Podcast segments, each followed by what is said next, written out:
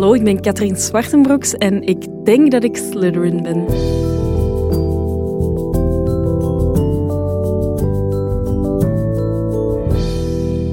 En welkom bij het dichtste dat je in de buurt kan komen van Harry Potter zonder klachten van stalking op je doos.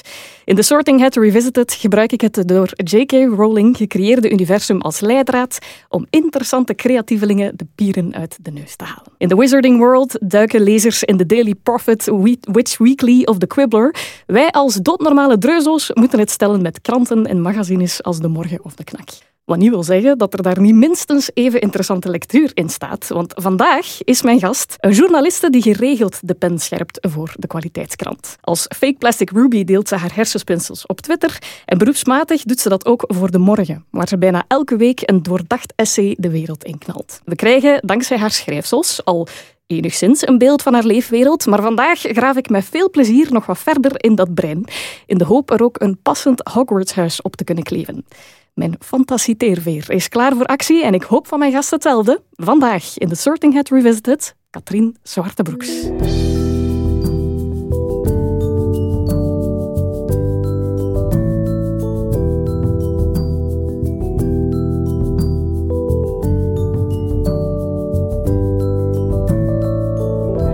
Katrien, welkom. Amai, dat is uh, een behoorlijke intro.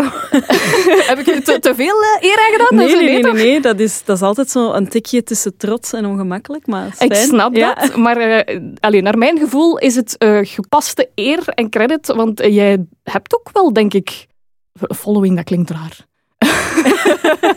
ik ben een secteleider. Ja, nee. Ja. Nee, nee, uh, nee, ja. Ik denk dat dat ook wel is omdat ik een early adopter ben. Hè. Ik ben heel vroeg eigenlijk begonnen met al die social media, met blogs ook. Dus ja, vanaf dat je eigenlijk ergens als eerste al wat zit rond te roepen, dan beginnen mensen jou te volgen. Ik denk dat je dan ook in het begin gesuggereerd wordt aan mensen van volg die persoon, want die zit hier al lang op. Ben je nu de illusie aan het ontkrachten en gezegd, aan het zeggen dat dat gewoon allemaal per ongeluk is? Het is allemaal een illusie. Niets is waar. Dit is de hollow tree. Ah, ja, ja. Nee, nee, nee. Maar sowieso, inderdaad, hè, Twitter is zo jouw main medium naast het schrijven. Maar mhm. uiteraard, dat schrijven, dat is gewoon 100% jouw eigen verdienste. Dus dan denk ik dat die intro zeker niet overroepen is. Allee, I'll take it. Voilà. Goed. Gewoon ja zeggen, dankjewel. Ja, ja dankjewel. Voilà. Katrien, Jij bent, als ik een van jouw artikels mag geloven, uh, een soort van zelfverklaarde boekenhoorder. Ja. Liggen er in die eindeloze reeks aan boeken bij jou thuis ook een aantal Harry Potter covers verscholen? Nee, en dat heeft denk ik ook wel te maken met het moment, je hebt het in je podcast heel vaak al aangehaald, hè? het moment waarop dat je die boeken leert kennen is super belangrijk. En ik denk dat ik net iets te oud was toen, dat, toen dat die boeken uitkwamen. Ik was 15, 16. Ah, ja, ja. Um, en dan verzet je je nogal wel tegen dingen die op dat moment heel populair zijn of die heel resoluut onder dat young adult genre vallen. Dus ik las op dat moment ja, dingen over drugs eigenlijk ook heel vaak. Zo, ja, maar zo over jonge junkies en, en zo um, Knots and Crosses van Mallory Blackman. Even goed young adult, hè, maar dat was zo toch iets... Edgier. Edgier, ja. En, en ja, Harry Potter, ik, ik wist uiteraard wel dat dat een dingetje was, maar ik ben dat eigenlijk pas beginnen ontdekken toen dat ik aan het studeren was. En uh, ja, er zijn maar zoveel BuzzFeed-quizzes dat je kunt doen als je niet bekend bent met Harry Potter. Dus dan heb ik wel de films eens allemaal bekeken. Maar de boeken heb ik eigenlijk nooit gelezen. En ik moet dat wel met wat schaamte toegeven. Ja, en nooit zo de intentie had achteraf? Of om te denken van, misschien moet ik toch Nu nog... pas eigenlijk, toen ik jouw collectie uh, zag liggen, omdat dat hele toffe paperbacks zijn. Ja. En ik denk, als je nu boeken van Harry Potter tegenkomt in de boekhandel, dat zijn echt van die hardcovers met heel veel pretentie. En ja, ik weet niet, op de, de boeken die jij liet zien, wordt dat kostschoolprincipe precies iets meer naar boven gebracht. En dat spreekt mij dan meer aan dan ja, ik heb, magie. Ik, ja, ik heb gewoon zo... Ik, ik, denk inderdaad, pretentieloos kan je het denk ik wel noemen. Het is zo gewoon de UK paperback editie. Ja, en dat ziet er uh, Niet gemikt op volwassenen, niet artsy-fartsy. Nee. Gewoon... Voilà grappig gastje, vliegt door de lucht, bam. Ja, ja, het ziet er echt heel tof uit. En ja, het is echt de eerste keer, en ik weet dat dat heel fout is om te zeggen op een podcast over Harry Potter, maar nu net, ik kwam binnen, ik zag die boeken en ik dacht, ah tje, ah, dat ziet er, zo zie je het er ja, maar zie, maar dat, is, dat is niet erg, dat is niet erg. Als dit nu de enige verdienste is die ik klaarspeel, dat je uiteindelijk de boeken ja. eens gaat lezen, dan ben ik geslaagd. Dan, ja, is, dan voilà. is het al goed. Nee, ja, uh, maar ik vind, dus... vind dat leuk, want je hebt dus ergens wel de fascinatie, maar dan, wat heeft jou weerhouden om ze te lezen? Ik denk het hele magie-aspect sprak mij niet aan. Ik las op dat moment echt zo heel gritty boeken over quote-unquote de echte wereld. En uh, racisme, drugs, uh, verkrachting, al die dingen. En de, the fun stuff. The fun stuff, ja. A little light reading. um, nee, en, en ik, ik, ja, ik keek daar zo wat op neer. Ja. Um, as one does als je eh, puber Als je puber bent. Voilà, ja. ja, en, en wat heel grappig is, want later ben ik eigenlijk met heel veel troost beginnen vinden in young adult en zo. Maar ja, het magische aspect ervan weerhoudt me wel. Maar ik erken en herken Harry Potter ook wel voor de culturele waarde die het heeft vandaag in de maatschappij en hoe dat een generatie geshaped heeft. En daarom alleen al ben ik fan van Harry Potter, ook al heb ik de boeken zo gezegd niet, allez, heb ik die niet gelezen. Dus dat is, dat is een heel vreemde spreidstand eigenlijk. Ja, want je had het over een zekere ja, elitair kantje dat je dan allez, hopelijk niet in blijft hangen, want sommige mensen blijven daar, daarin natuurlijk. Je had het over een van de afleveringen die je had beluisterd van Annelies Moons. Ja die ook een enorm war pleidooi heeft gehouden voor jeugdliteratuur om te zeggen, ja, fuck kanon en fuck al die regels en... Want je zegt, ja, troost uit young adult, dat is ook absoluut een ding. Hè? Ja, en dat is fantastisch. Hè? Ik denk, ik denk dat die thema's zijn zo universeel.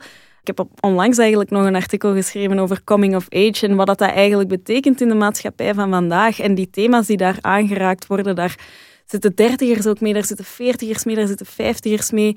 Dat is vaak heel moeilijke concepten worden daar heel helder uitgelegd. En dat is denk ik een van de eerste lessen journalistiek dat je krijgt. Is het allermoeilijkste dat je gaat moeten doen, is dat jouw artikel verstaanbaar moet zijn voor alle opleidingniveaus, voor zowat alle leeftijden, maar dat je moeilijke concepten kan uitleggen. En dat alleen al is een verdienste. absoluut. Ik, dat geldt eigenlijk voor niet alleen schrijven, dat geldt voor alle media, denk ik. Ja. In, ik denk ook een van de eerste radiolessen is ook, denk aan uw grootmoeder ook bijvoorbeeld. Ja, als in, effectief. iedereen moet, moet mee zijn. En als er een verdienste is die Harry Potter heeft klaargespeeld, dan is het ongetwijfeld ook wel dat natuurlijk. Ja, en, en het heeft eigenlijk blijkbaar ook een hele generatie geshaped. Hè. Er, is, er is ook onderzoek gedaan naar de Harry Potter generation eigenlijk. C'est moi. Ja, voilà. Maar, maar ook effectief van dat die um, veel toleranter zou zijn, veel meer open-minded, uh, meer uh, ja, linksstemmend. Dus de culturele impact van die reeks, boeken en films en het hele universum dat daar rondhangt, dat is wel niet te onderschatten. Absoluut. En, ook ja, dat, dat communitygevoel, denk je, ik denk dat dat heel moeilijk te vatten is in eender welk ander fandom. Gewoon alleen al deze podcast als voorbeeld. Mhm. De meeste luisteraars, en ik bedoel uitzonderingen daar gelaten, u wees welkom, maar uh, de, de grootste groep van luisteraars is echt letterlijk krak die Potter-generatie. Dat is ergens midden 25 tot midden 35. Ja. Die daar inderdaad mee zijn opgegroeid, die dat als zo'n ongelooflijk warm hart toedragen, omdat die dezelfde coming of age, wat jij zegt, hebben meegemaakt op datzelfde moment in, in hun leven eigenlijk. Mhm. Ja, en ook omdat het wat jij doet, dat sorteren eigenlijk, hè, en wat, dat, wat dat ze dan de sorting head zelf ook doet, dat is zo, zo emblematisch voor deze generatie. Zo het, het, het zoeken en de, de zelfidentificatie via bepaalde tropes en zo, dat is, dat is er zo bonk op. Dat fascineert mij heel hard aan het universum. Dat zit ook vaker in young adult zelfs, of zelfs in het algemeen. Allee, dat is een cliché op zichzelf natuurlijk, maar wie heeft er niet gedacht, dat we, terwijl dat ze naar Friends keken, van ah, mhm. volgens mij ben ik een Chandler. Of als je naar Sex and the City keek, ja, jij bent super hard een Samantha. Of allee, dat is inderdaad zoiets heel erg een manier ook om je te identificeren, af te zetten of te weten van jij en ik, zou dat klikken of niet? Of hoe vaak dat ik voor deze podcast zelfs nog gesprekken heb gevoerd over, ja, ik ben dat dus. Ah, en waarom? Ja, ja.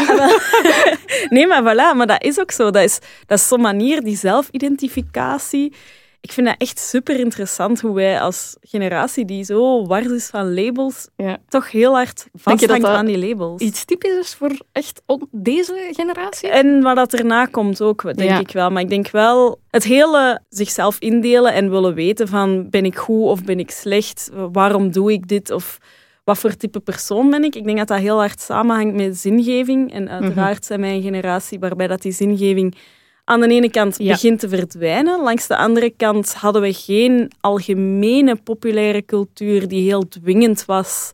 Dus waarbij je kon zeggen, ik ben een punk, of ik ben een new ager, of ik ben dat. En daardoor vind ik die dingen leuk en doe ik die dingen niet. Er waren misschien vroeger makkelijker hokjes om in te schuiven of zo. Voilà. Ja. En wij zijn zo omnivoor. En thank God for that. Hè. Het is allemaal veel toegankelijker geworden. We, we stellen eigenlijk, we klikken zelf een beetje onze identiteit samen, heb ik het gevoel. maar ook maar moeilijker. Ja, die, die basis zingevingsvragen, dat echt gewoon in het mens zijn zitten, dat gaat niet weg.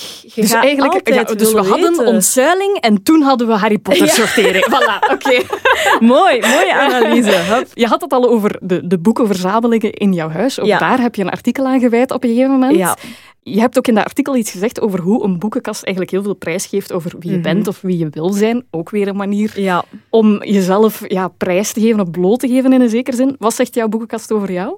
Ah, zoekende, denk ik. Eh, ik. Ik lees nog altijd dus heel graag coming of age. Ik lees heel graag essays. Ja, mijn favoriete boek van vorig jaar bijvoorbeeld, of een van mijn favoriete boeken, is How Do I Know We're Doing This Right? Het zijn essays van Pandora Sykes, waarin dat ze ook effectief zichzelf die vragen stelt over bepaalde thema's en daar dan op zoek gaat van, ben ik een goed persoon of doe ik dit juist? Of hoe kan ik een, een, een goed persoon zijn? Dus ik denk dat dat wel zo in mijn boekenkast doorschemert. Ook, ook meer klassiekere dingen. Hè. Dus het is een thema natuurlijk dat altijd al beheerst heeft. Hè. De bell jar en zo, dat zijn allemaal dingen waarbij dat mensen op zoek gaan naar hoe kies ik de juiste weg in het leven en ben ik wel goed bezig. En dus zeker niet uniek, maar wel ja, zoekende naar mijn plekje, denk Ja. ik, in de wereld of zo. Ook dat is troostend natuurlijk. Hè. Ik Ook had hier eh, onlangs Wim Oosterlink te gast. Niet Ja. alleen Willy-presentator, maar ook de host van drie boeken. Mhm. Die denk ik eh, heel treffend ook zei van ja, als je ergens troost gaat vinden,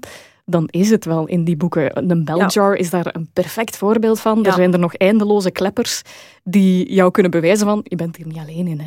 Je bent niet... Nee, het En, ook niet, ook niet cross-generational over generaties heen. We hebben allemaal geworsteld ook met zingeving, inderdaad. Het. En we zijn allemaal maar een beetje aan het aanmodderen soms. Maar lees boeken en dat komt goed. Ja, maar ik denk dat voor jou moet Harry Potter, sorry dat ik dat nu ook weer even in de journalistenmodus schiet, maar Harry Potter moet dat voor jou toch ongelooflijk zijn geweest, want dat is een helemaal, dat is echt escapisme, dat is oh echt ja, een wereld. absoluut. Ja, ja, ja, ik denk vooral, ik besef dat een groot deel van die kwaliteit die nostalgiewaarde is. Absoluut. Ja. Omdat net door het feit dat dat iets is dat met jou is meegegroeid door jouw puberteit heen, dat heeft zo'n waarde gekregen in die identiteit. Dat klinkt, voor mensen die dat niet op dat moment hebben meegemaakt, klinkt dat ontzettend banaal, denk ik. Maar gewoon het feit dat dat iets was waaraan dat je vrienden kon vinden, Ja, ontdekken, herkennen, weten van, hé, hey, jij, jij en ik, dat klikt. You get it. Ja, you get it. En welk huis? Maar jongen, ja, zalig. En zelfs, zelfs, nu, zelfs nu, ook al klinkt dat super onnozel, maar op het moment dat ik mensen sorteer en denk van, ah, maar ik herken dingen gewoon omdat je automatisch op een andere manier over identiteit begint te praten. Mhm. En wat ik het leukste vind aan deze podcast doen, is ontdekken dat ik eigenlijk een vrijgeleide heb om vragen te stellen die ik misschien in andere omstandigheden niet zou kunnen stellen. Want in een gemiddeld interview zou ik niet meteen bepaalde vragen kunnen of durven stellen zelfs. Nee. En hier kan dat wel. Want ja. Ja. ik ben nu aan het sorteren, Katrien. Maar ja. Ja, maar eigenlijk zou dat altijd moeten... Allee, ik- dat is zo een, een ding waar dat ik wel bij naar leef als journalist. is Stel alle vragen dat je wil stellen, ook al zijn die echt dom of superpersoonlijk. Nu, er is aan mij geen, geen groot interview over verloren gegaan. Hè. Alleen niet gelijk eh, mijn collega's, gelijk een Lotte Bekkers of zo, eh, of een Anne van den Broek. Maar ik zelf... Ja, gewoon in mijn dagelijks leven. Ik durf elke domme vraag stellen dat er in mij opkomt. Of elke alles wat er in mij opkomt, durf ik wel vragen of zeggen. En dat, dat brengt mij soms wel in de problemen. Maar ik denk dat je op die manier ook de meest eerlijke gesprekken... Ja, denk ik ook wel. dat is een- That's a very Ravenclaw thing to say, Ja, eigenlijk, ah, wel, maar dat is al, Ja. goed, dat is al goed, want ik herken het 100%. Ehm, ik dacht, daarnet zei je van, oh ja, dat magie-ding, dat stoot mij zo'n beetje af. Maar je bent zelf ook auteur van een boek, eh, Lunatic, Een gids naar de maan en terug. Mhm. En ik dacht dat dat ook zo wat magisch, spiritueel was, maar dan zit ik eigenlijk verkeerd. Dat boek is eigenlijk ontstaan, het viel mij op zo in 2017 ongeveer, dat heel veel van mijn leeftijdsgenoten bezig begonnen te zijn met astrologie. Ik ben daar zelf niet zo mee bezig in de zin van ik ben bezig met astrologie, maar ik ben wel heel hard bezig in mijn werk te koer. En wat mij heel hard interesseert is wat er leeft in een samenleving en wat dat die doet bewegen. Dus wanneer dat je ineens allemaal memes ziet en allemaal mensen ziet waarvan dat je weet die zijn hoog opgeleid En toch laten die hun aura lezen en, Ja. en zijn die daar ineens mee bezig. What is Wat happening, is er you guys? gebeuren? Ja, Ja. En dus ik had daar voor de morgen een groot stuk over geschreven. En ze hadden mij dan toen gecontacteerd voor zo'n boek te maken. En ik heb dat dan samen met Widet Bushrika geschreven.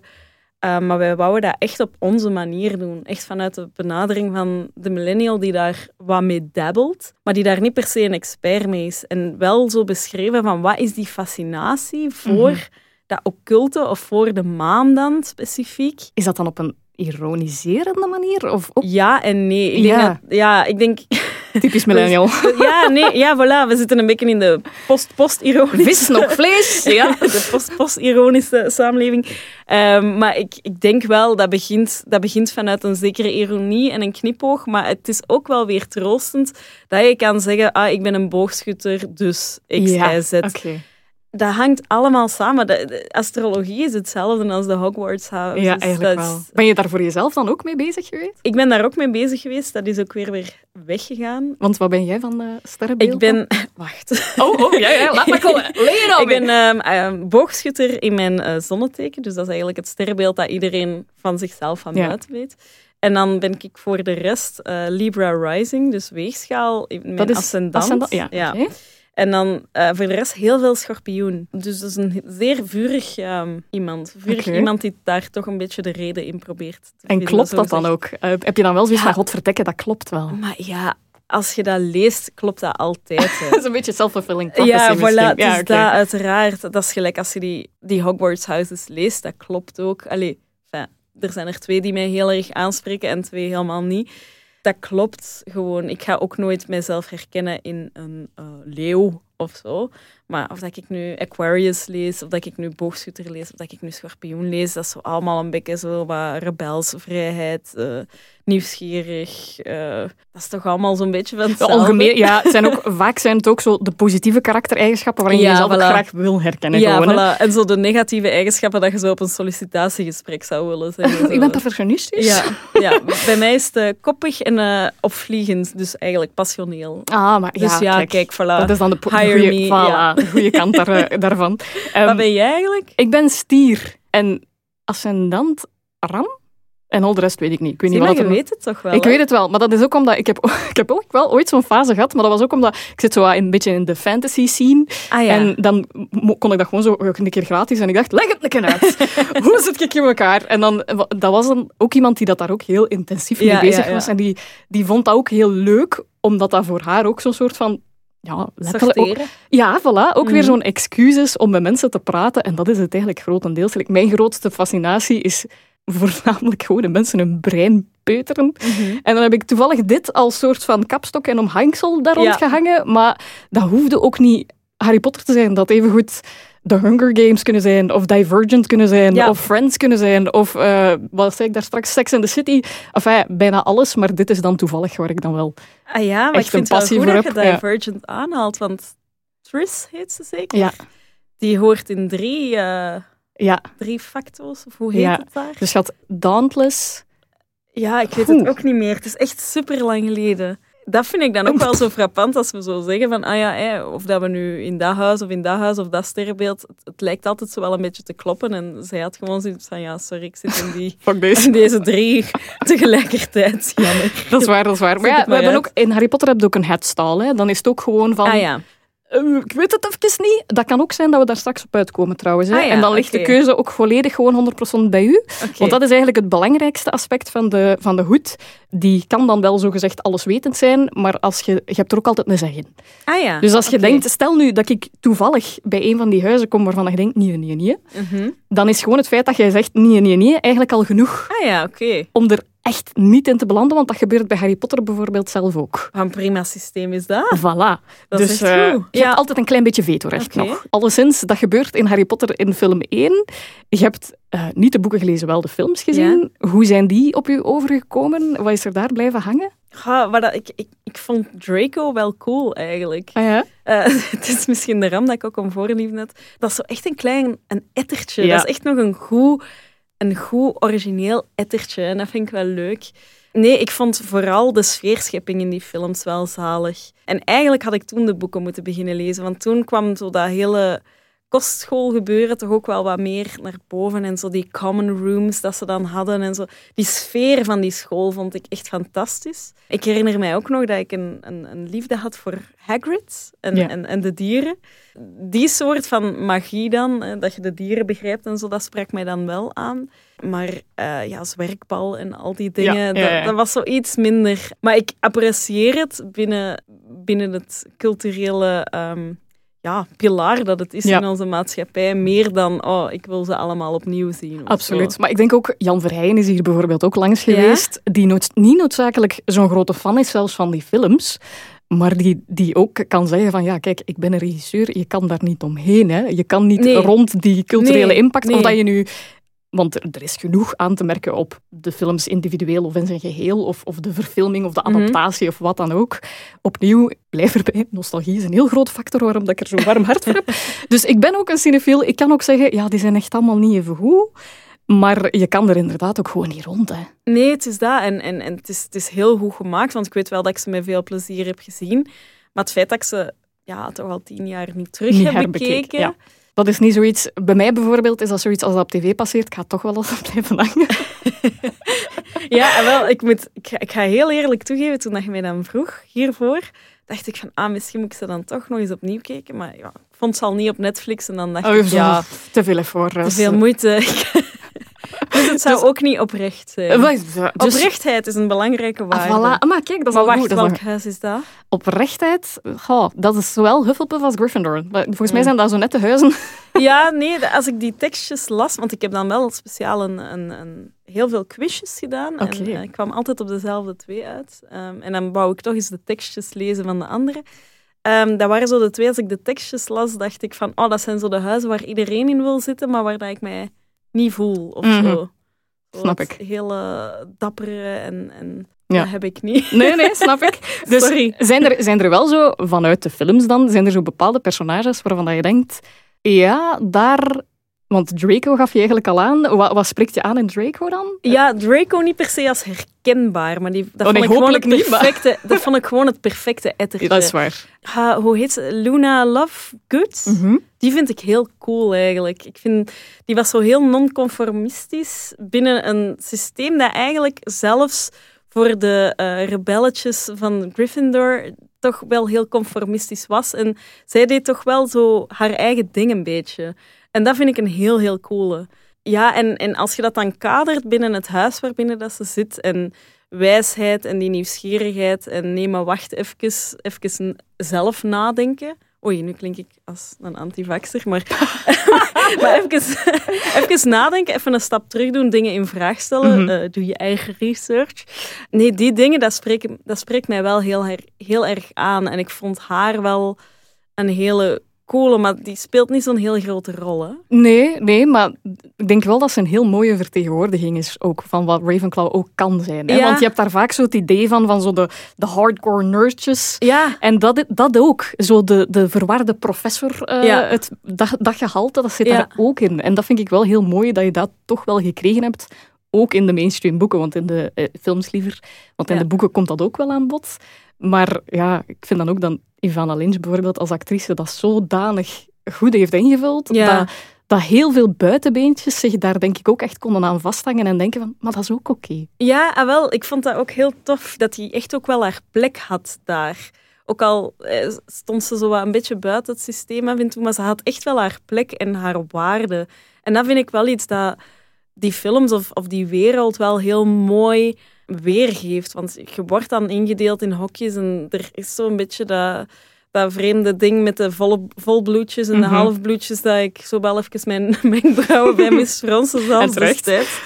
Onderliggende boodschap is wel, los van de hokjes, is wel dat mensen binnen een systeem van kennis opdoen en je talenten ontwikkelen en, en zien wat er belangrijk is voor u in het leven, vriendschappen en, en, en familiebanden en dat soort dingen, dat je echt wel een persoon wordt die een waardige plek heeft in de samenleving. En dat vind ik wel een fantastische boodschap om mee te geven. Niet alleen aan kinderen en jongeren, maar dus ook dus aan die volwassenen. Want ik denk ook, uh, los van hoe problematisch J.K. Rowling zelf als auteur is geworden, is dat wel iets waar ze als met het creëren van het Potter-universum wel in is geslaagd. Is inderdaad om die inclusiviteit ergens wel te delen. Ik, ik heb uh, in de Harry Potter reunie, die uh, nu uit is, ja.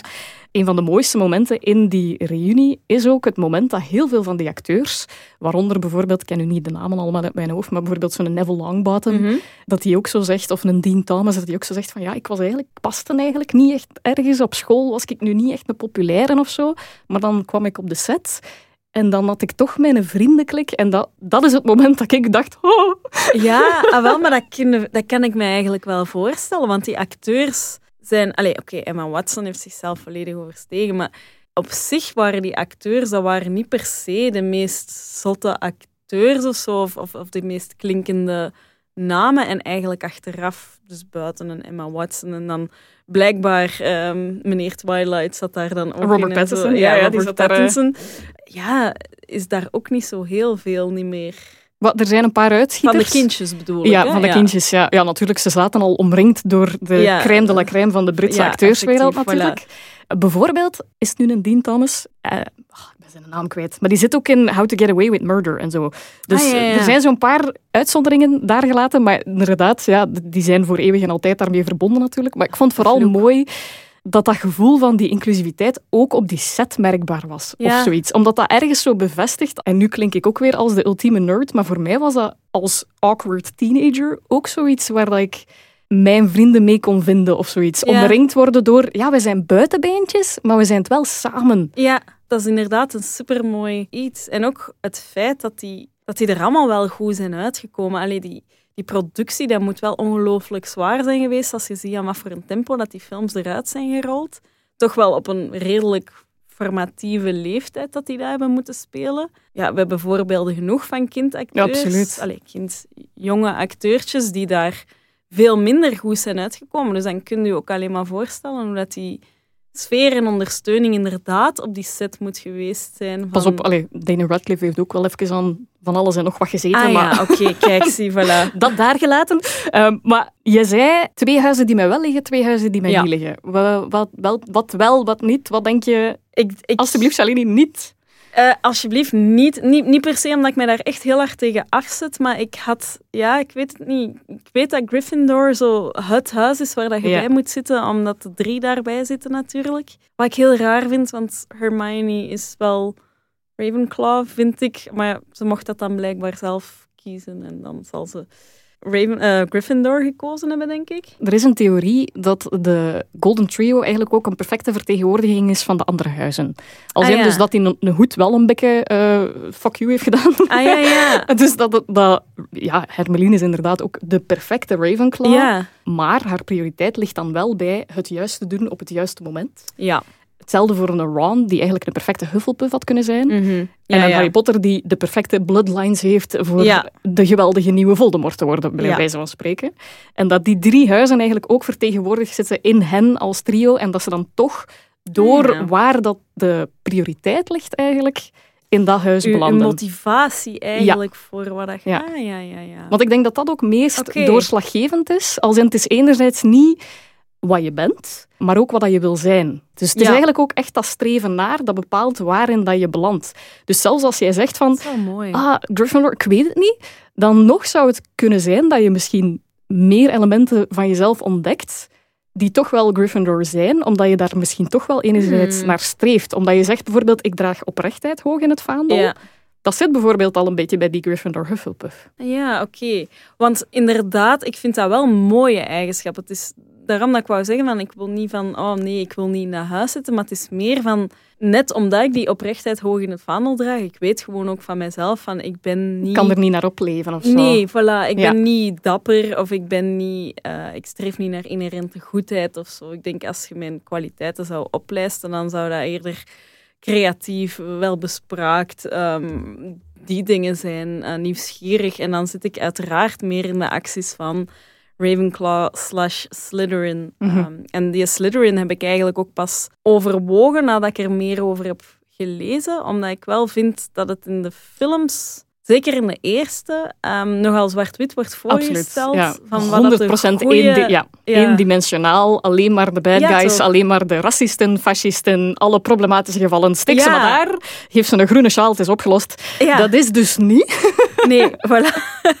Nee, wel, maar het is dat, zo, dat is eigenlijk ook hetgeen dat mij was bijgebleven. Zo dat, dat volbloed en, en zo echt evil. En dat ik denk van, ah, dat is zo een... Want ik zag dan wel mensen uiteraard die zich dan identificeerden daarmee. En dan dacht ik van, is dit nu een Dries van Langenhoven move om zo te laten zien van, ah, zie eens, ik uh, ben niet conformistisch en ik uh, fuck het hele woke gedoe. En dan lees je wat dat Slytherin is en dan denk ik van, oké, ja, maar daar zit ook wel wat van mij in. Zo die, ja, absoluut. Daar zit ook heel veel loyaliteit in, bijvoorbeeld. Loyaliteit, ja, maar dat wordt dan zo meer in die film zo naar voren gebracht als, als, als een soort van broederschap of zo. Mhm. Een soort select clubje tegen... Het wordt heel elitair gebracht natuurlijk. Hè? Dat is ook een beetje mijn grootste... Want het is een stokpaardje dat luisteraars die vaker naar deze podcast luisteren... Sorry, luisteraars, voor het stokpaard dat ik van stal heb gehaald. Sorry, wat is een ding? Ja. Uh, maar ja, absoluut. Het is, ik vind in de boeken wordt dat natuurlijk wat beter toegelicht. Ah, ook, maar ook daar blijft dat nog wel in een zekere zin heel antagonist-protagonist. Mhm. Waarom? Omdat je natuurlijk ook vanuit de visie van Harry Potter leest. En ja, tuurlijk dat Harry Potter niet de beste vriendjes is. Nee. Want zijn grootste antagonist komt uit dat huis. Allee, meervoud zelfs. Hè. Snape, Draco, ja, Voldemort. inderdaad. Ze zitten allemaal daar. En ja, tuurlijk heeft hij dan niet meteen het meest positieve beeld. Maar je hebt ook echt voorbeelden van mensen waarvan je denkt... Ah, ook goede Slytherins en mm goede Slytherins. Niet noodzakelijk problematische kutmensen, ja, goed, maar gewoon ja, ja, Van ook loyaal tot op het bot, uh, heel ambitieus, maar niet noodzakelijk ten koste van anderen, maar gewoon ook unapologetic. Ook gewoon dat je denkt van ja, ik ga voor mijn doelen gaan en als je mij weg staat, tant pis. Ja, wel, maar dat. En dat is niet noodzakelijk een slechte eigenschap. Nee, dat is waar. Nee, dat vind ik ook niet. Helemaal niet zelfs. Maar ja, het is, het is, het is uiteraard zo opgesteld hè, dat je dat je eigenschappen van alle huizen... Want ik ben mij nu ineens aan het realiseren dat ik een van de grootste Hufflepuff-woorden waarschijnlijk op mijn heup getatoeëerd heb. Oké. er staat naïef op mijn heup. Oké. omdat ik dat... Dat is een van mijn grootste, wel, meest prominente eigenschappen. En dat is een dat ik heel hoog in het vaandel draag. In de zin van, ik wil niet bitter zijn. En dat is voor mij het, okay. antidoot tegen bitterness. een gezonde dosis naïviteit Ja, en, en blijven het goede proberen zien in de mens. Uh, of toch de goede bedoelingen van de mens. ja, uitgaan van de inherente goedheid van de mens in, in plaats van... Ja, dat iedereen inderdaad tenminste zo wel een beetje zijn best doet. Of zo. Ik denk dat niet veel mensen expres een lul zijn of zo. Allee, ik hoop dat. Hopen we, inderdaad. Ja, nee, maar ik snap dus, dat. Dus dat een beetje. En dat, is dan toch ook wel weer Hufflepuff. Ja, um, ja absoluut. Maar ik dacht altijd, en, en dat is ook wat de meeste online quizzes mij zeggen, is die Ravenclaw. En dan, dan inderdaad een beetje door die Luna... Ik wil altijd Luna Love lezen zeggen, maar het is Love Good. Zo dat kantje zit er zo ook wel in. En het nieuwsgierige, het mhm. willen weten hoe dat de wereld in elkaar zit het willen onderbouwen ook van dingen, denk ik. Als ik iets zeg, ik vertrek wel altijd vanuit een buikgevoel voor mijn artikels, maar ik wil dat dan wel onderschrijven. Ik voel iets dat er tintelt in mij of in de maatschappij. En dan ga ik daar hele, hele slimme mensen over spreken van hoe komt dat en klopt dat en van waar komt dat. En ik ben zelf niet een van die slimme mensen waar ik altijd dacht dat je moest zijn voor Ravenclaw te zijn. Het zit hem meer in de uh, leergierigheid en dat ja. onderzoekende inderdaad. Want ook dat is weer zo'n misverstand, hè, dat je dan zogenaamd slim moet zijn. Maar dat is ook niet waar. Hè? Ook of dat jij nu een IQ hebt van 80 bij wijze van spreken, of dyslexie, of dyscalculie, of eender god weet wat. Zolang dat je die, ja, die ingesteldheid hebt van ik wil curieus door het leven gaan en eeuwig die nieuwsgierigheid blijven bevredigen, en daar inderdaad soort van fundamenten bij zoeken, ook om je eigen leven en je eigen keuzes vorm te geven. Dat is vooral wat het iemand Ravenclaw maakt. Veel meer dan de intelligentie die je al hebt. Opnieuw, dat is zo'n beetje het verschil tussen een fixed mindset en een growth mindset.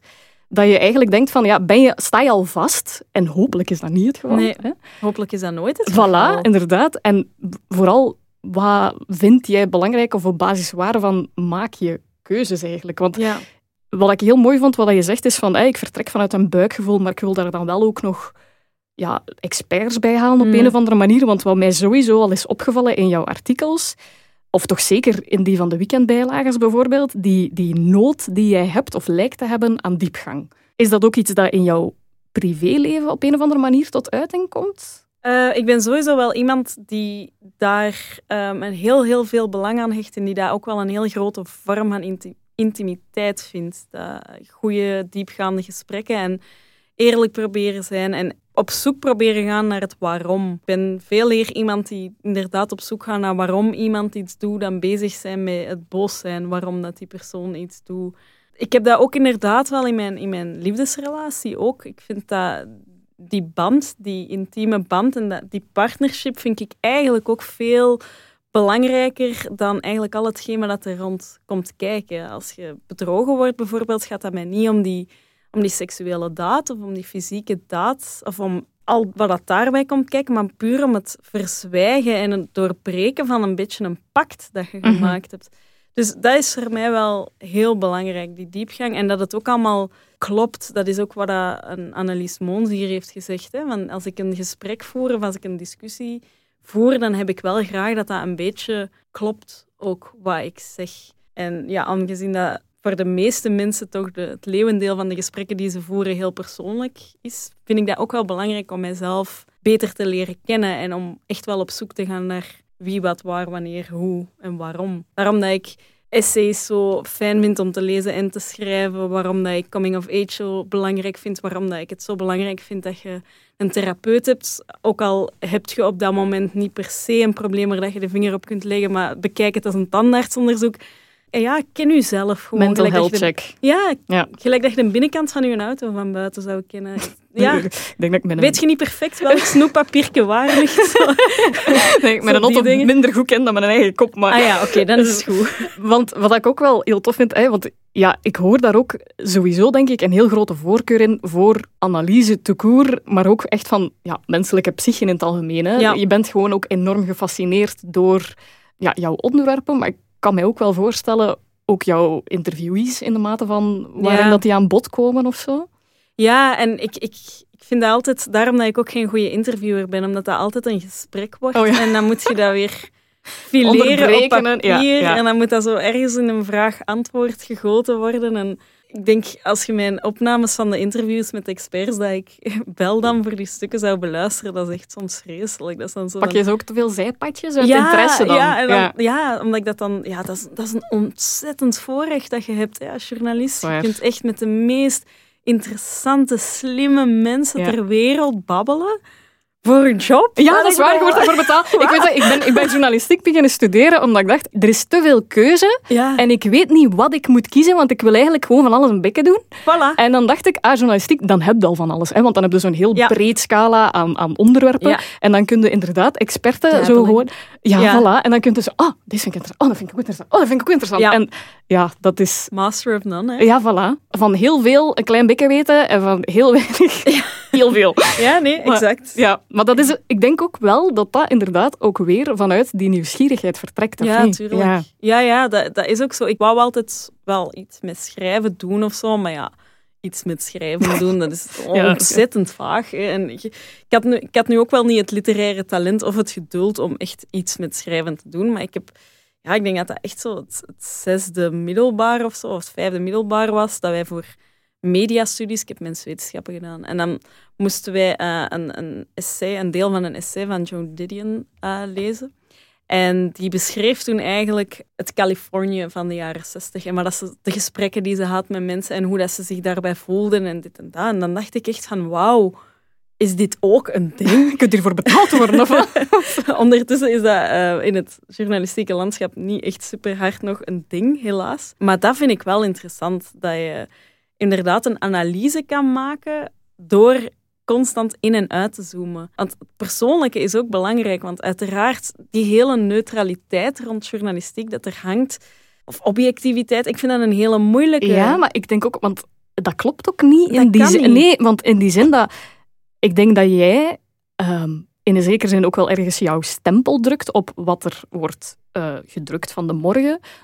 Ik kan een aantal journalisten opnoemen on the top of my head. En dat is mhm. dan ook gewoon omdat ik al die interesse heb, want ik kom zelf ja, uit, de journalistiek. Dus dan is dat zo van, ah, maar die, ik weet, die zijn stukken vind ik goed, dus die ga ik lezen. Maar ik kan mij voorstellen dat er heel veel mensen dat niet weten, maar door die persoonlijke stempel te drukken, maak je wel echt een, een verschil. Ja, alleen dat is een kei mooi compliment. Ik denk dat ik dat vooral doe omdat ik ook gewoon mij bewust ben en dat ik ook wel wil dat de lezer weet dat ik mij daar bewust van ben, vanuit welke bril dat ik dingen Mhm. schrijf.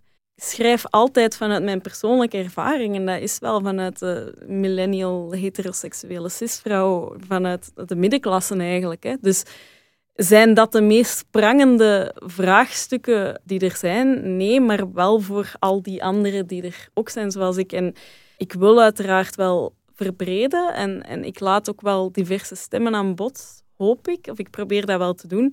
Maar ik kan echt niet claimen dat ik, dat ik niet met een bepaalde bril naar de wereld kijk, want iedereen doet Mhm. dat. En je hebt ongelooflijk getalenteerde journalisten die met andere thema's bezig zijn, die dat misschien wel beter kunnen uitzetten. Maar ik kijk naar de maatschappij, gelijk dat ik in die maatschappij sta. En dat is met bepaalde vooroordelen en privileges en opvoeding en alles wat er in die rare cocktail zit dat in mij zit, dat maakt wat ik schrijf. Dus dat is ook belangrijk, denk ik, om dat te duiden en om Ja.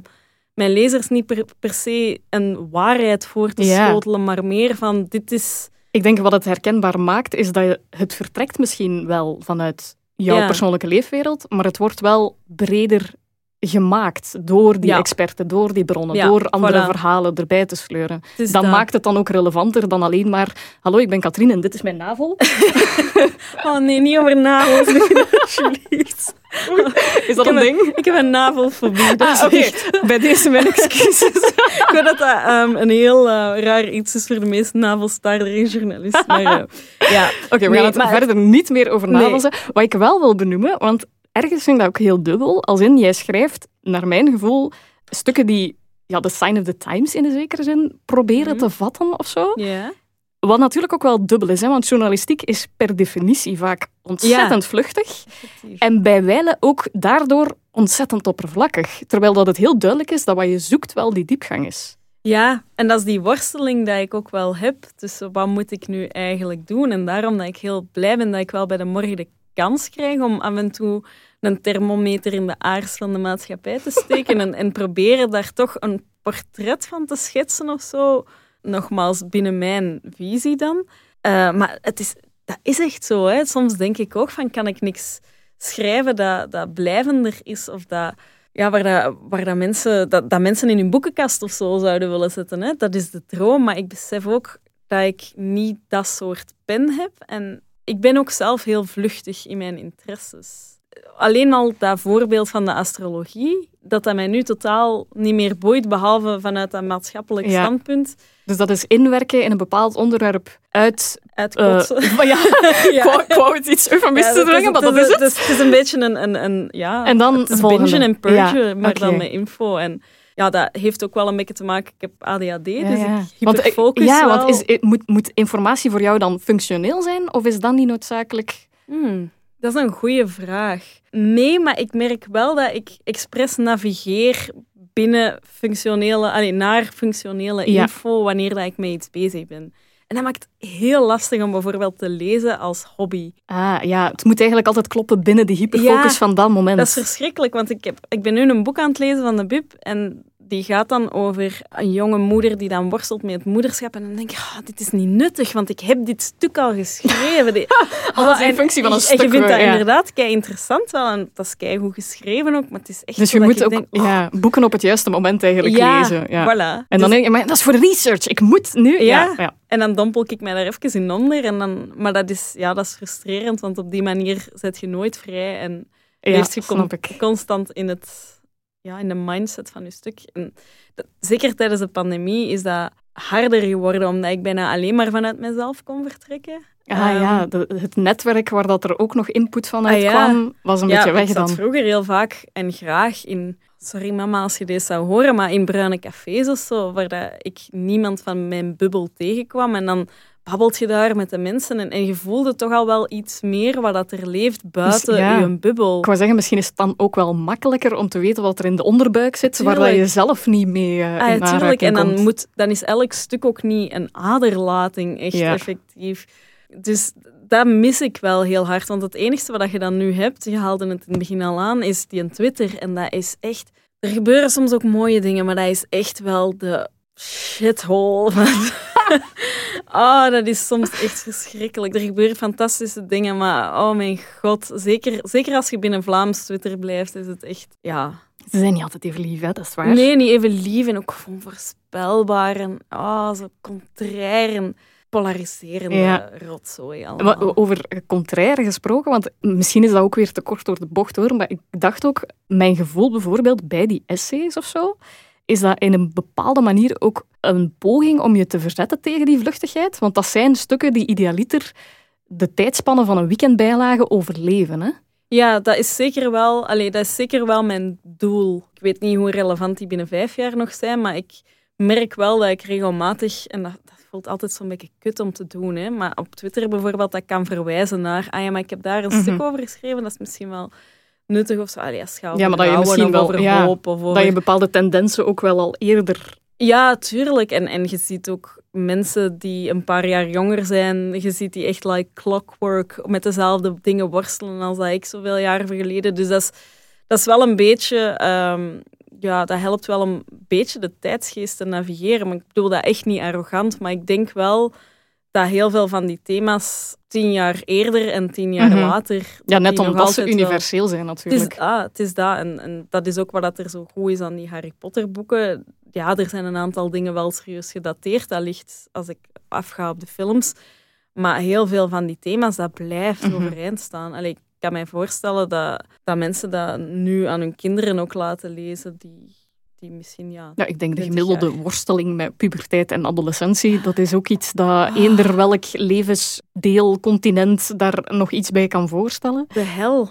ja, absoluut. Want als je het hebt over, ik wil dat inderdaad, ik wil dat graag benoemen, ik wil daar graag over schrijven, van waar komt die motivatie of die noodzaak dan? Je benoemde het daarnet als een aderlating. Soms is het ook echt dat heel, is echt heel vaak. Ja. Heel persoonlijk, heel rauw misschien, waar dat je zelf waarschijnlijk nog met een kater zit van ik ga je gaan hebben. Dat, dat lijkt mij ook niet evident om dat te doen of zo.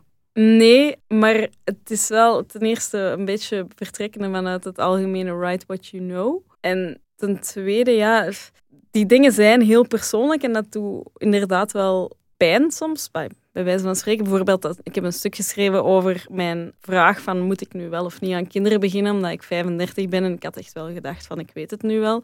Allee, ik zou het nu moeten weten eigenlijk.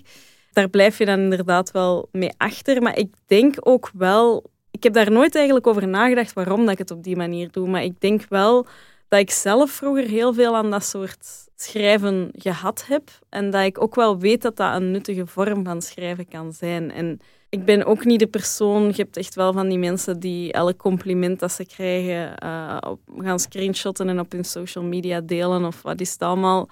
Maar ik krijg wel af en toe de signalen van dit heeft mij geholpen of dit mhm. vond ik, allee, dit, dit doet mij deugd om te lezen. En dat is wel een aanmoediging. En ik denk wel dat ik in de toekomst wil ik wel die essayistiek, wil ik daar beter in worden en wil ik daar vooral breder in gaan. Omdat ik wel denk van dit is een mooie oefening en dat mag soms persoonlijk zijn.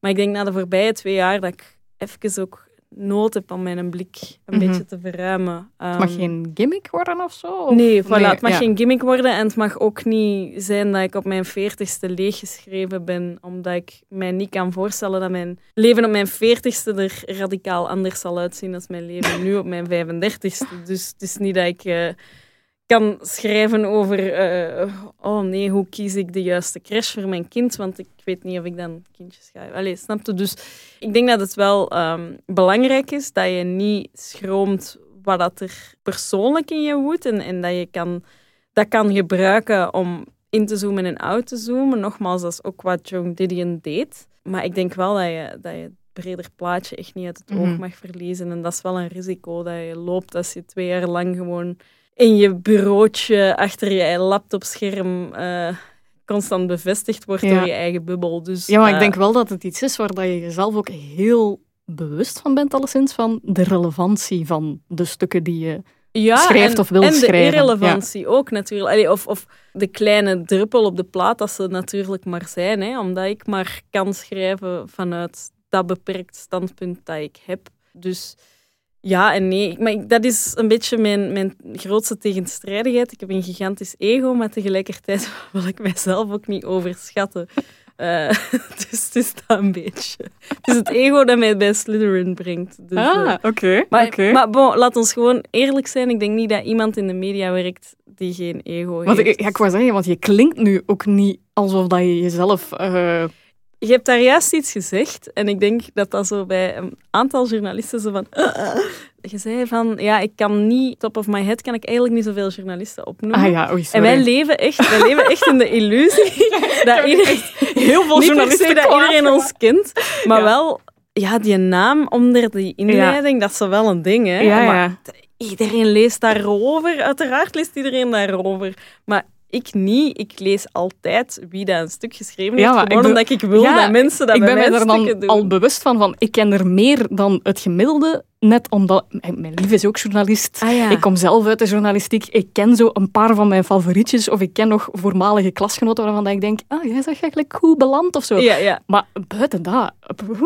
Maar ja, dat is ongetwijfeld confronterend. Nee, maar Sorry, ik, ben daar, ik ben me daar wel bewust van. Ze. Maar eh, ja, je gaat niet... Dan doet je wel iets nobeler of zo.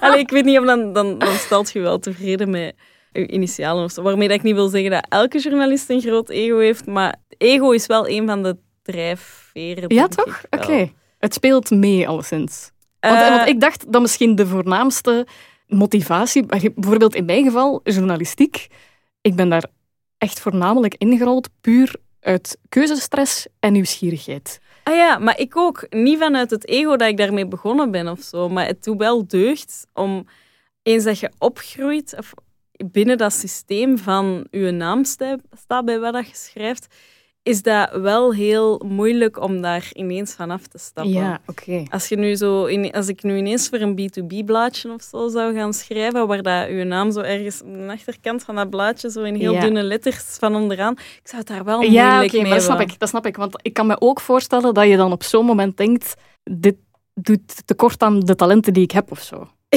Ja, maar Allee, ja. voelt rot om te zeggen. Ja, maar, Nee, maar ja. maar ja, de talenten. Ik, ik doe het gewoon graag en ik weet dat ik bepaalde dingen wel kan. Ja, We- Weten dat je iets kan, en het is niet noodzakelijk arrogantie. Hè? nee, nee, maar ja, het is, het is een moeilijke. Heel weinig mensen zeggen dat ook van zichzelf. Oh ja, dat is- en dat ja. vind ik wel een jammere. Terwijl dat dat wel getuigt ook van zelfkennis, denk ik, en van het, een Maar soort kost- comfort dat je hebt. Om ik te denk, kunnen... is dat ook niet... Oh, ik weet niet, misschien, misschien klopt het niet, hè, maar ik denk ook dat dat heel erg Belgische cultuur is. Ja, Als in, wij zijn heel erg van... eh, ja, sorry dat ik adem. Allee, zo dat. Waarbij dat je eigenlijk... eh, Vraag aan een Hollander... eh, sorry, excuseer. Nederlander. Wat zijn haar, hun capaciteiten zijn. Ik denk dat je meteen al een soort van woordenstroom krijgt van oh, ik ben, ben, ben best, best wel daar goed in. Of ik ben best... En dat je daar ook veel schaamte... En ik pleit daarvoor. Ja, we mogen onze kop hier niet boven het maaiveld steken. Ja? Je ziet dat echt. Allee, je ziet dat ook. Bijvoorbeeld die gasten van Bas- Bazaar, wat voor shit dat die Oh, over ja. zich heen krijgen. Terwijl ik denk, gasten, echt waar, deze is de beste Belgische pop dat er in jaren gemaakt is. Wat maakt dat nu uit dat die gasten hun haren niet aanstaan? Allee, dat is, dat is zoiets typisch Vlaams. Vanaf Doe dat maar normaal, dat is al succes zot genoeg. Voilà, dat. Zo ook die hele Tomorrowland. Dat mag uw muziek niet zijn, hè? maar gewoon alleen al het feit dat wij een exportproduct hebben dat over heel de wereld gekend is, dat eindelijk eens iets anders is dan chocolade of fritten. Nee, zijn nu de Rode Duivels en Tomorrowland. En kunnen we daar niet een beetje trotser op zijn, ook al is dat uw ding niet? Ja, dat vind ik allemaal zo een beetje jammer. Of zo. Dus Ja. op zich zou je best mogen kunnen zeggen, zonder enige schroom... Ik ben Katrine, kan goed schrijven. Ja, voilà. dat. Voilà, voilà. Je hebt een tijdje geleden, want ik denk dat je het er straks ook al hebt aangehaald, een tijdje geleden een artikel gewijd in de morgen over iets wat omschreven is als de Peter-pandemie. Ah ja, Dus over hoeveel dertigers het gevoel hebben niet te passen in de definitie van volwassenheid. ja. Eh, ding, ding, ding, opnieuw spotten. Super herkenbaar. Haal je die inspiratie opnieuw ook vooral weer uit je eigen leefwereld, je eigen omgeving? Ja, mijn omgeving. Ik had zo vriendinnen en die, die zijn zo succesvol in mijn ogen en zo goed bezig. En dan klagen die over dat ze er nog niet zijn of dat ze er niet gaan geraken of zo, omdat ze geen lief hebben of omdat ze nog geen huis hebben of omdat ze...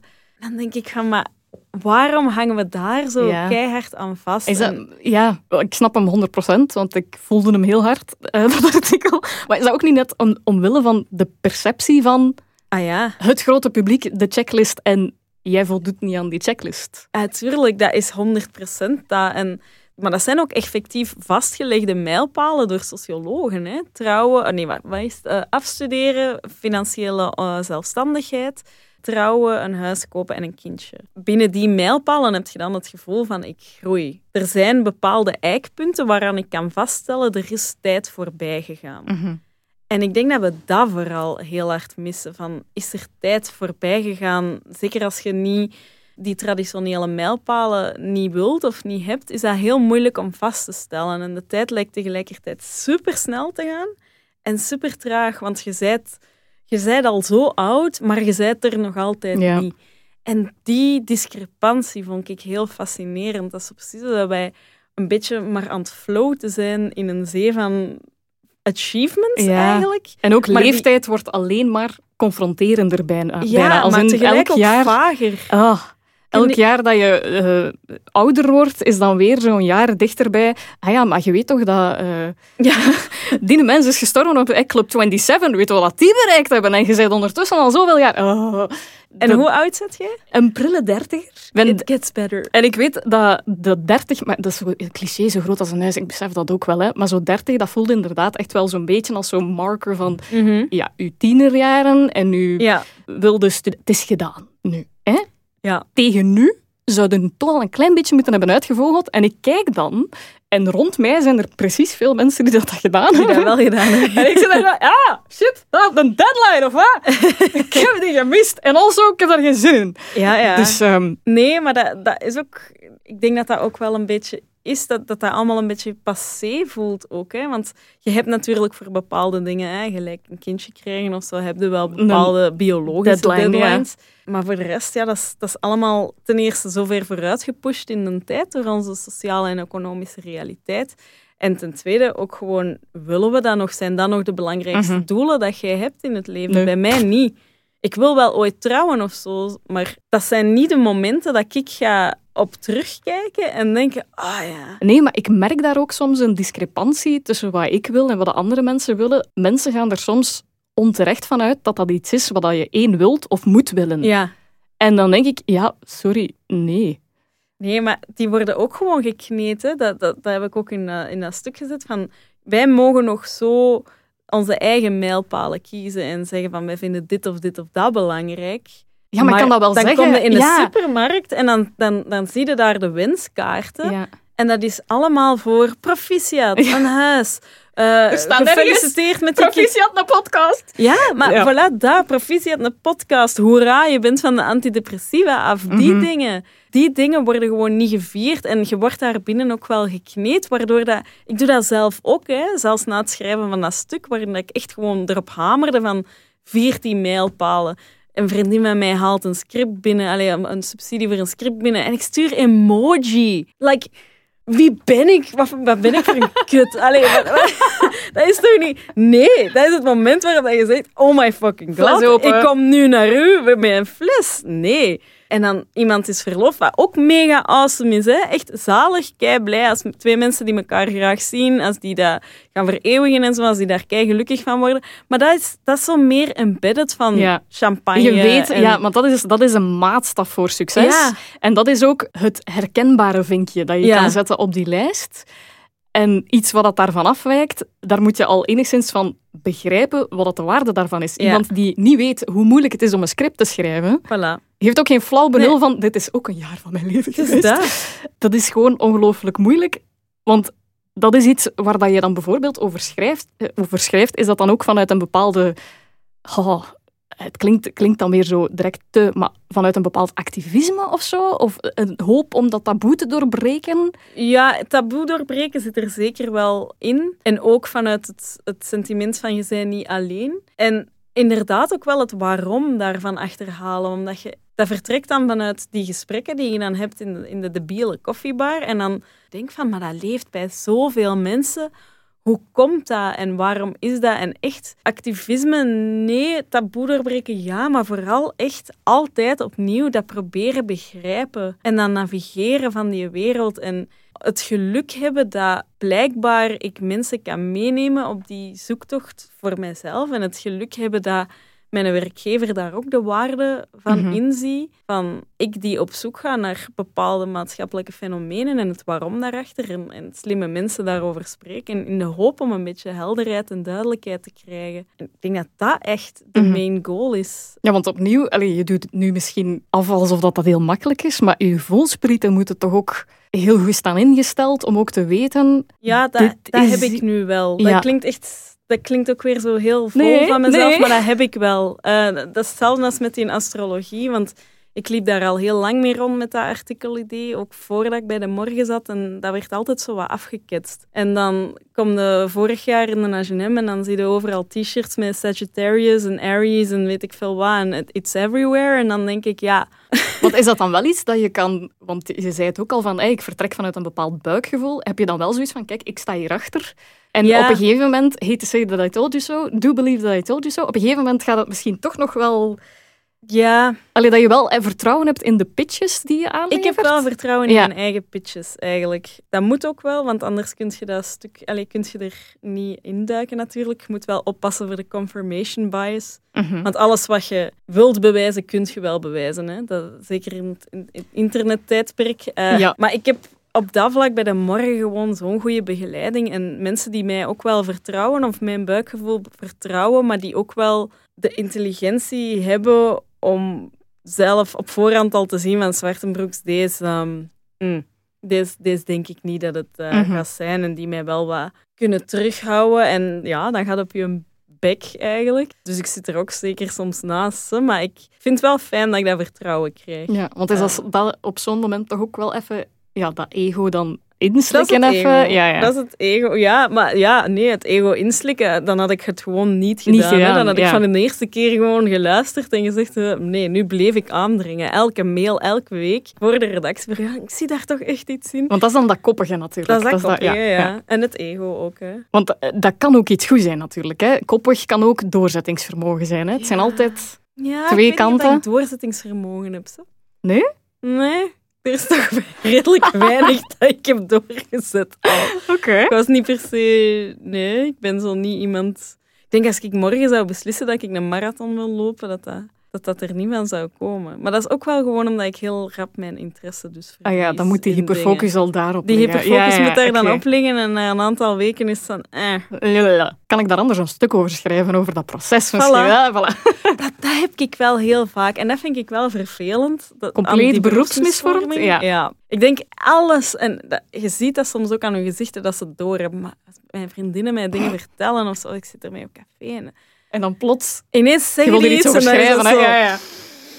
ding. dan zie je die echt zo zien van, ah nee, zwarte broek. Zijn u een nee. intro al aan het schrijven, Zwarte ja, Broeks? Ja, effectief. Die dingen. Ehm, dus daar heb ik wel heel hard. Ik, ik mijn alles. eh, Het principe van alles wat je zegt kan en zal ja, tegen u gebruikt worden. Ja, effectief. Allee, daar, daaruit komen ook wel heel veel goede dingen. Hè? Mensen die vanuit persoonlijke ervaringen dingen neerschrijven. En zo. Ja, write what you know Ja. moet soms ook inderdaad vanuit de, de omgeving komen natuurlijk. Je hebt zelf ook in ja, artikels, maar ook in de media in het algemeen, openlijk gepraat over mentale gezondheid. Ja. Eh, bijvoorbeeld ook met videomaker Linde Merkpoel, die hier ook al te gast is geweest. Yes. Opnieuw niet evident om dat taboe, zeker dat taboe, te doorbreken. Vertrekt ook dat vanuit een soort idealisme? Ja, ook. En ook wel, dat was eigenlijk inderdaad wel medie taboe te Mhm. doorbreken. Want tegenwoordig zie je dat wel vaker. En dat is wel echt heel awesome om te zien hoe dat die jongere generatie dat ook volledig omarmd heeft en dat die openheid erover is. Um, maar toen dat ik worstelde als student, was dat er eigenlijk niet. En dat was ook de opkomst van social media, uh, gelijk Instagram en zo. En daar toonde je toen echt zo wel de perfecte plaatjes. Ondertussen is ook dat medium uh, geëvolueerd. Maar bij mij was dat wel, ja, echt wel om dat taboe te doorbreken. Ook omdat ik gewoon in mijn omgeving zag zoveel mensen die worstelden, die echt met shit zaten en die niet naar een psycholoog gingen. Terwijl dat, dat, dat ik het voorrecht had van, ik weet wat therapie kan doen. En ik weet ook dat dat niet per se iets is dat je alleen maar moet doen wanneer je, ik weet niet hoeveel meters onder de grond Mhm. zit. Gewoon het gigantische gebrek aan aandacht daarvoor, vanuit overheden ook. Maar ook vanuit, vanuit die sociale media, die langs de ene kant hè, ziet je zo mensen die dan foto's van zichzelf posten van oh, ik heb net een breakdown gehad en dit en dat. En die mega mooie, inspirerende quotes daarover posten. Wat voor mensen die echt diep zitten ook heel Mhm. kut is. Want dat had ik echt heel hard in mijn depressie. Want dan zag ik mensen die depressief waren super mooie teksten schrijven over die depressie en foto's delen. En oh, vandaag is het goed, maar dan was het weer slecht. En dan, eh, dan, dan, dan, dan. En dan dacht ik zoiets van, maar ik kan zelfs Ja, dat nee. niet. Ik, ik kan zelfs Ik kan dat het zelfs niet cultiveren, ik kan godverdomme. niet cultiveren. Dus dat, ah, dat vond ik echt verschrikkelijk. En die hele focus dat er dan ligt tegelijkertijd op self-care, dat vind ik zo rot aan deze maatschappij. Is elk probleem, daar wordt een oplossing voor gecreëerd die volledig bij het individu ligt. Ik heb eh, Matrix Resurrections gezien. Ja. Matrix 4. En een van de meest geweldige en frappante momenten vond ik, en ja, dat slaat dan op de Matrix uiteraard, maar Ja. dat was eigenlijk een stukje maatschappijkritiek verpakt in het Matrix-universum. Mhm. Als in een van de hoofdpersonages zei, ja, maar dat is wat de Matrix doet. Het zorgt ervoor dat alles wordt monetized, dat alles Ja. wordt een bedrijfsmodel en alles wordt gewoon terug in uw bak geduwd. Jij voelt je slecht, ja, maar gaat wat meer meditatie moeten Ja. doen, hè? Exact. En de oorzaak en de oplossing van het probleem liggen bij u op die manier. Mhm. dat, is, dat is met alles zo. Hè. En eens dat je... ach, nu klink ik zo'n een, conspiracy theorist, maar eens dat je dat ziet... Eens dat Red je pill, red pill, ja. maar eens dat je dat ziet, dan word je daar gewoon zo kwaad van. En eigenlijk nu ook...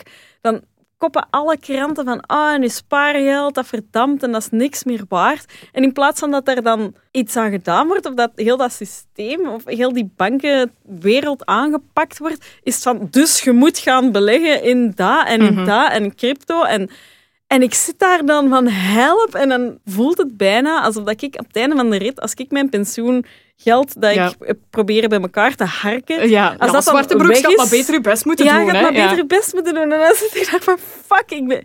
Dat gevoel, en dat, dat is zo crippling voor zoveel mensen. En dat vind ik echt zo verschrikkelijk. En daarom denk ik ook dat ik op mijn Instagram bijvoorbeeld zelf niet meer zo heel veel post over mijn mental health, omdat ik ook gewoon heb, zelf heb ervaren hoe kloten dat dat kan zijn wanneer dat mensen daar op een te esthetische manier over praten. Of zo van die quotes delen dat ik denk van, ah, ja, ja, dat, dat, dat zal allemaal Ja, ik, kan heel allergisch zijn aan de leef je beste leven quotes. Ja. Zo van die, ja, je voelt je kut. Ja, maar voel je gewoon niet kut. Ja, Ja. dank u wel. Ja, ja, Wauw, echt. Nee, daar had ik nog niet aan gedacht. Dank u. Hier zijn wat blauwbessen. Ja, ja. Hè? Maar dat is een heel moeilijke case ook om te maken. Hè? Omdat uiteraard iedereen die depressie heeft gehad, weet het effect van gezonde voeding en beweging is fenomenaal. Maar je moet eerst tot op een bepaald punt geraken waarop dat je die dingen moet eigenlijk al ver genoeg toepassen. Ja. Van uw zwarte mastiff staan Voilà. om buiten te kunnen geraken überhaupt. Effectief. E- Exact dat. En dat, dat is gewoon... Ah, daar word ik dus heel erg kwaad van. En daarom denk ik wel dat, dat ik het wel belangrijk vind dat die verhalen ook wel belangrijk blijven. En dat het ook echt wel... Als je ziet wat voor effect dat het heeft als een Demi Lovato bijvoorbeeld over haar demonen spreekt, dat alleen al, die ripple dat er dan veroorzaakt wordt bij meisjes op zo'n ongelooflijk kwetsbare leeftijd, ja, denk ik wel dat het belangrijk is dat je, als je daar een steentje aan kunt bijdragen, dat dat wel een belangrijke Ja. is. Dus dat was voor mij wel Ja, want drijfveer. ja, voilà, want om, om concreet terug te komen, bijvoorbeeld op dat filmpje van Linde, Ja. dat is ondertussen al twee jaar geleden bijna.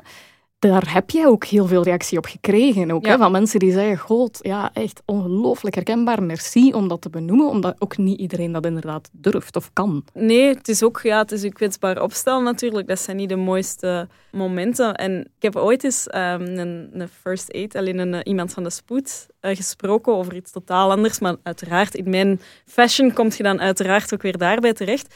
En die zei van, wij krijgen echt heel vaak jonge mensen binnen die denken dat ze een hartaanval hebben.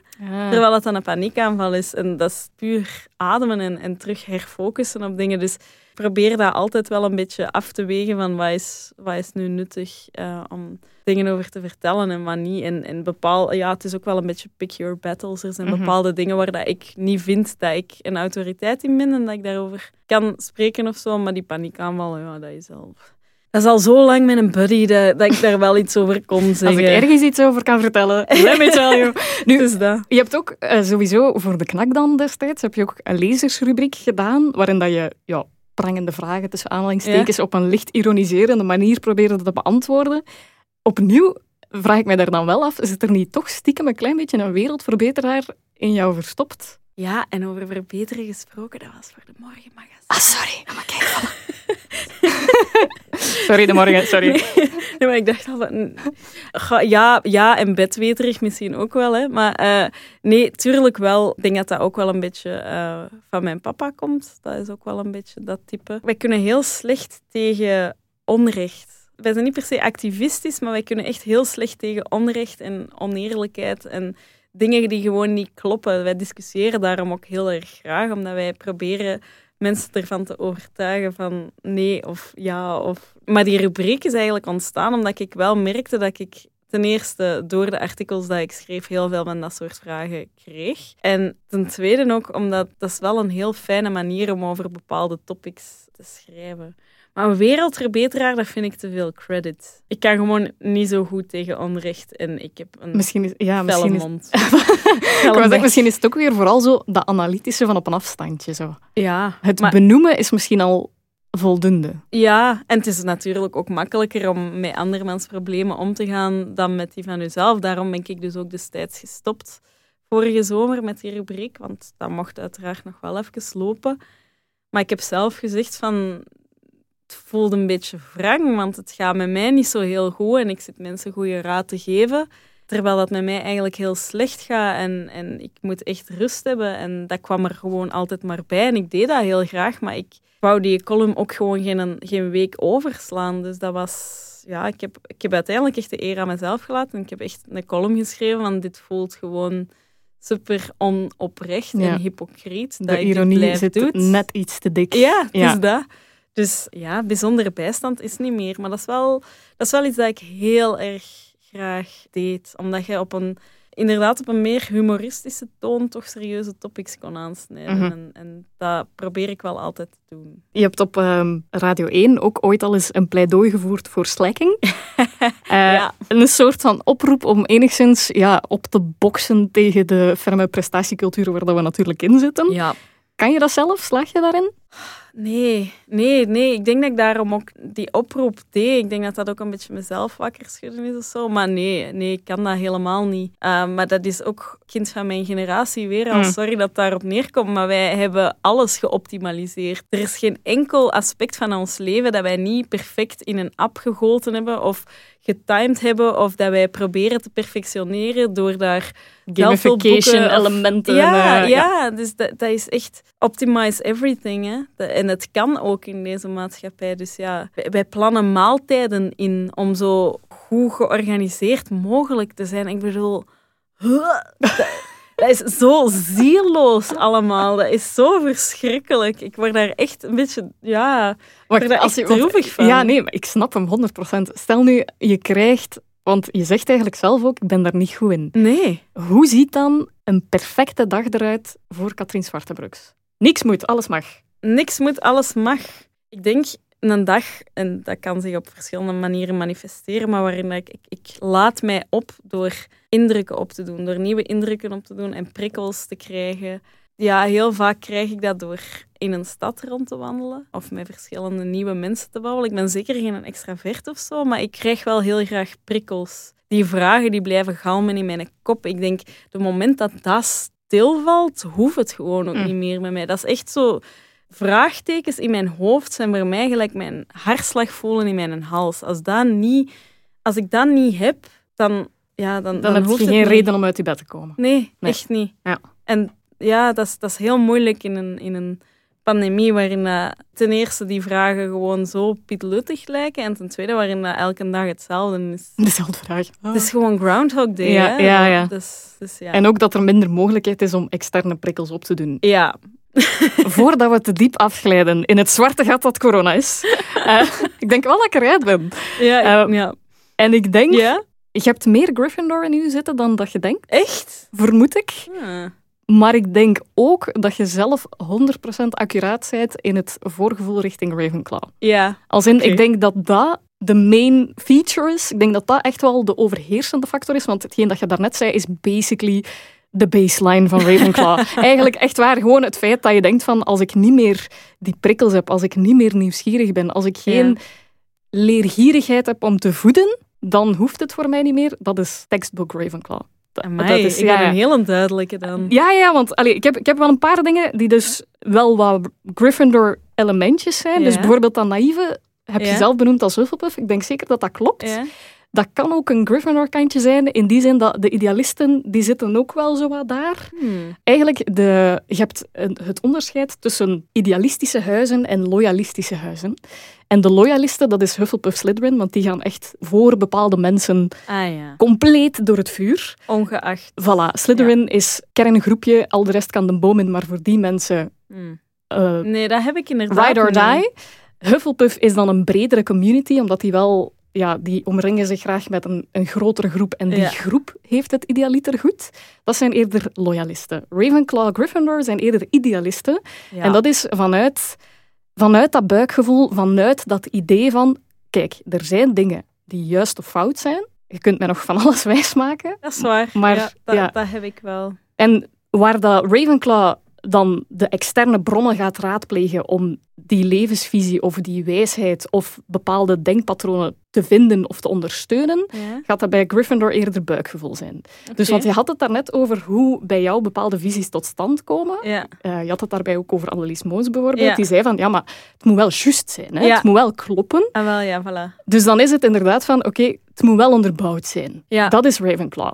Dat en- buikgevoel is Gryffindor in die zin dat voor een Gryffindor zou bij wijze van spreken het voldoende zijn om te zeggen ik weet dat dit niet juist is, klaar. en- ja. En bij een Ravenclaw gaat het zijn ik denk dat dit niet juist is, dus ik ga er bronnen bij halen. En die bronnen, dat kan van alles zijn. Hè. Dat kan internet zijn, boeken zijn, andere Ja. mensen zijn, experten zijn. En dat merk je ook heel hard natuurlijk in wat jij Ja, doet in jouw job. job, ja. Ik Dat- denk wel dat ik geëvolueerd ben dan. Ik denk dat ik dan vroeger Gryffindor was, want ik ben... Dat was mijn scoutstotem ook, was impulsieve iemand. Ja. Ja, ik ageer nog altijd heel, heel, heel impulsief. Ja, dat impulsieve is inderdaad Dat zit er echt- heel hard ja. in, maar niet in mijn werk en niet in... Mijn buikgevoel is wel ondergeschikt aan de expertise van een ander. Ja, voilà. Ook- dat is Ravenclaw. Als dat in, heb ik wel. ik ben zelf ook zo'n mengeling. Ja? Omdat ik weigerde ook een Gryffindor te zijn, want ik wou dat niet. Zo basic. Zo basic, inderdaad. Ja, nee, gewoon, ik zette mij af tegen dat hele Ja. Golden Trio-idee. Maar dat is zo het idee inderdaad van, je vertrouwt maar tot op een dermate extent. Je buik voelt allemaal goed en wel, Mhm. maar wat zeggen de bronnen eigenlijk? Ja. En als die zeggen, want, hè, want je zei het er net ook al, je kan bij wijze van spreken alles bewijzen. Ja. Je moet in een zekere zin ook wel een foutenmarge inrekenen of zoiets. Voilà. Je moet kunnen weten van, kijk, maar als die een expert zegt dit of als die een expert zegt dat, als ik hier niets mee doe met die informatie, dan ben ik hypocriet. Ja. En dat, dat. opnieuw, die, die reflex om niet noodzakelijk gewoon te vertrouwen op je eigen buikgevoel, want een Gryffindor kan dat wel. Een Gryffindor Ah, ja. kan wel gewoon zeggen, ik weet gewoon vanuit mijn geloof, vanuit mijn moraliteit, intern kompas, weet ik, dit is fout. Ja. En dit is juist. En zou daar heel graag hebben wel. ga ik, ja, ja, en daar gaan, gaan die naar handelen. Ja. En een Ravenclaw gaat dan altijd zo van, ja, maar wacht, de voetnoten. En dat er nog wel een keer bij halen. Ah, wel, maar vanuit dat opzicht vind ik dan nog even J.K. Rowling wel een Gryffindor, omdat bijvoorbeeld in de hele discussie dat het heeft, dat de turf-term eh, heeft, heeft losgemaakt, dat zij zegt, maar ik voel of ik Ja, vind ja. dit dat. Zij is ook geleid Mensen met door... ervaring komen naar buiten en zeggen, van, maar wij voelen dat als dusdanig aan, dus dat is toch kwetsend. Dat zij blijft vasthouden aan, ja, maar ik ben een keer aangerand Ja, geweest, dus... Ze, ze vertrekt ook ergens vanuit buikgevoel, absoluut. In dit geval angst. ja. En ook onwetendheid. Ja. En er zijn externe partijen, hè, Mhm. bijvoorbeeld mensen uit de trans community, die zeggen van ja, maar JK, wacht je ze eigenlijk mis. Ja, En hierom en hierom en hierom. Maar ze staat, ook, ze staat daar ook niet voor open. voilà. Daarmee en daar, dat voilà. vind ik een heel ambetant... Daar ben- Kansje. daarmee benoemt je, want dat kan ook heel goed zijn natuurlijk. Ja. Als in vertrouwen hebben in je eigen eh, moreel kompas en vanuit Ja. daar, vanuit je eigen gut feeling, keuzes maken om je leven in te richten. Dat Voilà. kan super positief zijn. zal ik altijd Ja. vanuit mijn gut doen. Partnerkeuze of dat soort dingen. Op papier trekt dat nooit op. Allee, is dat altijd van... Maar ja, je kunt gewoon niet... Je hebt een bepaalde verantwoordelijkheid als auteur of als journalist of gewoon als functionerend lid van de maatschappij om ervaring en expertise van een ander mens niet in acht te nemen. Ja. En ik bedoel, dat is... Ik vind het ook heel goed hoe dat je het zegt, want je bent al een pleidooi aan het voeren voor bronnen. Ja. Het grappige aan deel uitmaken van een bepaald huis Ja. is ook dat je denkt of vindt dat eigenlijk iedereen zo zou moeten zijn. Oeps. Dus zo, de voorliefde voor nieuwsgierigheid, leergierigheid, bronnen raadplegen. Voor jou is dat zo'n tweede natuur dat je er bijna niet van over kan dat mensen dat niet doen. Ja. Ja, ik vind dat Ja. echt Ja, ja, absoluut. Dus ik denk dat dan Ravenclaw wel echt een goed huis is voor jou. Ja, ik, ik zeg het, Gryffindor, hè, want je hebt er zelf ondertussen Mm. ook al een paar benoemd. Dat impulsieve kantje, absoluut. Dat buikgevoel, Ja. dat idealisme dat er toch wel ergens steeds terug naar boven komt drijven en er meer in sluimert dan je zelf denkt. Zeker Gryffindor, maar ik denk als we het daar net al hadden over eh, het gewicht van wat je het belangrijkste vindt, dan denk ik dat Ja. het echt full-on Ravenclaw is. Oké. Is, dat, is dat eigenlijk een populair... Allee, zitten daar veel mensen in dat huis? Eh, ja, toch wel. Ja. Eh, zeker in deze podcast. Maar ja, ik, ik, ik interview ook heel veel creatievelingen. Dus Ah, dan ja. krijg je natuurlijk al Ja. misschien wel eens een soort van eh, neerslag die niet 100% accuraat is. Maar zeker wel, absoluut. Oké.